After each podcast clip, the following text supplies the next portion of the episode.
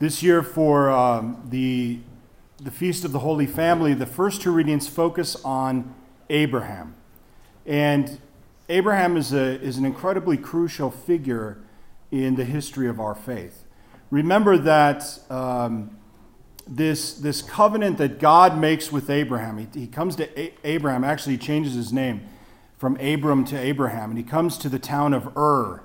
They didn't have a lot of syllables back then. So, comes to the town of Ur, and he says, Look, I'm calling you out of Ur to come to a larger place, you know, a, a promised land, and I'm going to make a covenant with you, says the Lord. You will be my people, you and your descendants will be my people, and I will be your God. And I will be faithful to you for generations and generations, right? And of your descendants, there will be there will be so many, you know, as many as the stars of the sky or the, the sand on the seashore. So Abram, Abraham follows him, um, follows where the Lord leads, and settles in this new land, and then waits. He and Sarah wait. The Lord says, No, I'm going to make of your descendants, you know, this great nation, all of these, all of these descendants. And they wait, and they wait, and they wait. And Sarah doesn't get pregnant. And I, I suspect it wasn't for lack of trying, right? Your descendants are going to be this multitude. There's probably a sense, and especially back then, right? You need to have children to sort of keep things moving. This is an agrarian society, etc. Um, not to mention, you know, the, that Abraham is, is desiring a, a male heir, you know, for his house. So, so now we, we encounter them in Genesis, and they're very, very old. You know, and, and the presumption is that they, for whatever reason, they can't bear children because they hadn't after years and decades of trying. And Abraham is finally sort of ready to give up and figures, well, there must be some sort of other plan. You know, it must be, so maybe I need to, to have children through my servant or something, because God said I was going to have a lot of children, but it's not happening through Sarah. And Abraham is, is you know, understandably somewhat frustrated, but he's had faith all of these years. And then, as we hear in today's gospel, the Lord says, No, no, it's not going to happen that way. Sarah is going to bear you a son. You can imagine Abraham saying, Yeah, I've heard this before for like, you know, 50 years. When's it going to happen? Well, it finally happens. And then you can imagine the shock that Abraham would have when his newborn son, Isaac, the Lord asks for him to take Isaac up the mountain and sacrifice him. He asks him to kill his own son. So imagine the perplexity that Abraham has, probably even a little bit of anger. Wait a second, you said I'm going to have this great nation following after me. We finally have a son, and now you're telling me to kill him? This doesn't make any sense. Your plan doesn't make any sense. But he does it, or he, you know, he attempts to do it. He takes Abraham, or he takes Isaac up the mountain. And, um, you know, it's interesting to note how this all kind of bears out, right? I mean, because Isaac has to carry his own wood, right? Because he's going to make a sacrifice. He's going to, the way it works back then is you, you kill the beast and then you burn it, essentially. Well, Isaac, of course, isn't just a beast, but that's normally what they would sacrifice. They weren't into sacrificing human beings, and um, at least not that culture. So Isaac is carrying the wood up the mountain. Does that sound familiar? He's carrying the wood up the mountain, which will be a part of his sacrifice.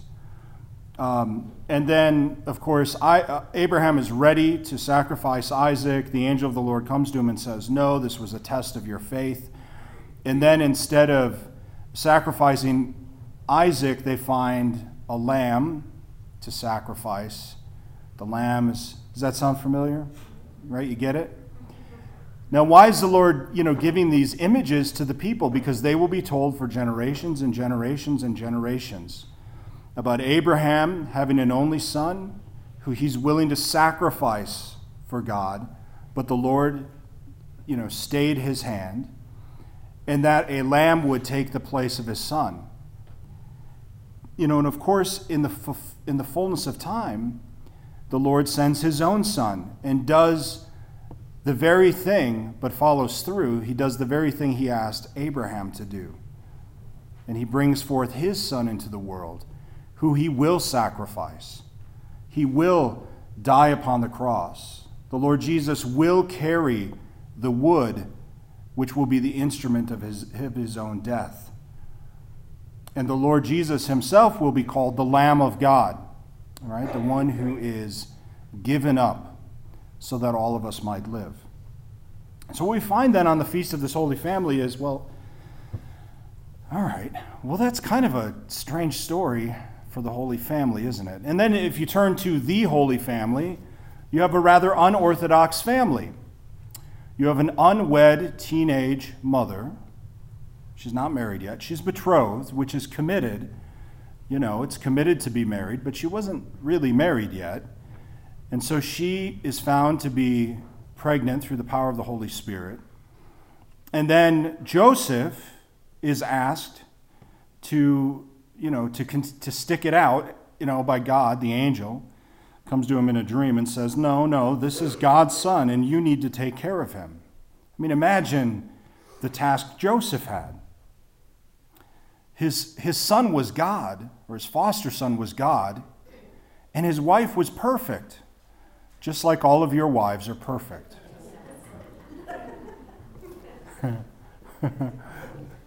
just throwing that out there, you know. As I said, I'm, I'm only going to make fun of the men. Um, you know, but jo- so here's Joseph. Imagine the difficulties. So his wife is, in fact, as perfect as you can be as, as a human being. And then, of course, his son is as perfect as you can be right? Completely perfect given that he is divine. And so he is asked to lead this family. Well, how is this God's plan? This is not this is not how how Joseph thought his life would end up. It's not how he thought it would be. But this is what God asked of him. Just as with, with Abraham, he didn't think this was how his life was going to play out. This is not how he thought his life would be, but he stayed faithful and did what God asked of him. So the message for today is clear for our own families that God's plan is not clear all the time. It's somewhat opaque or, or hard to nail down. You know, what, what do you really want of me? But what he desires of us is not that we understand his plan. We want to very, very badly. Lord, explain it to me. He's not going to. It's almost kind of a, I don't know if, if he's laughing at us when, when we ask. I'm not going to tell you. You know, he's one of those guys, it seems. No, I'm not going to tell you the plan because what he wants is faithfulness. He wants that first. That's why we always figure out the plan after it's over. Because the, the first thing he wants to teach us is fidelity, to have faith, to follow. That's why we get all these shepherd and sheep metaphors. You know, we're supposed to follow, we're supposed to have faith. Just like Abraham, just like Joseph, just like Mary. Once we find out what the Lord desires for us to do, we just do it. We have faith, we trust that in the end it will make a whole lot of sense or it won't matter.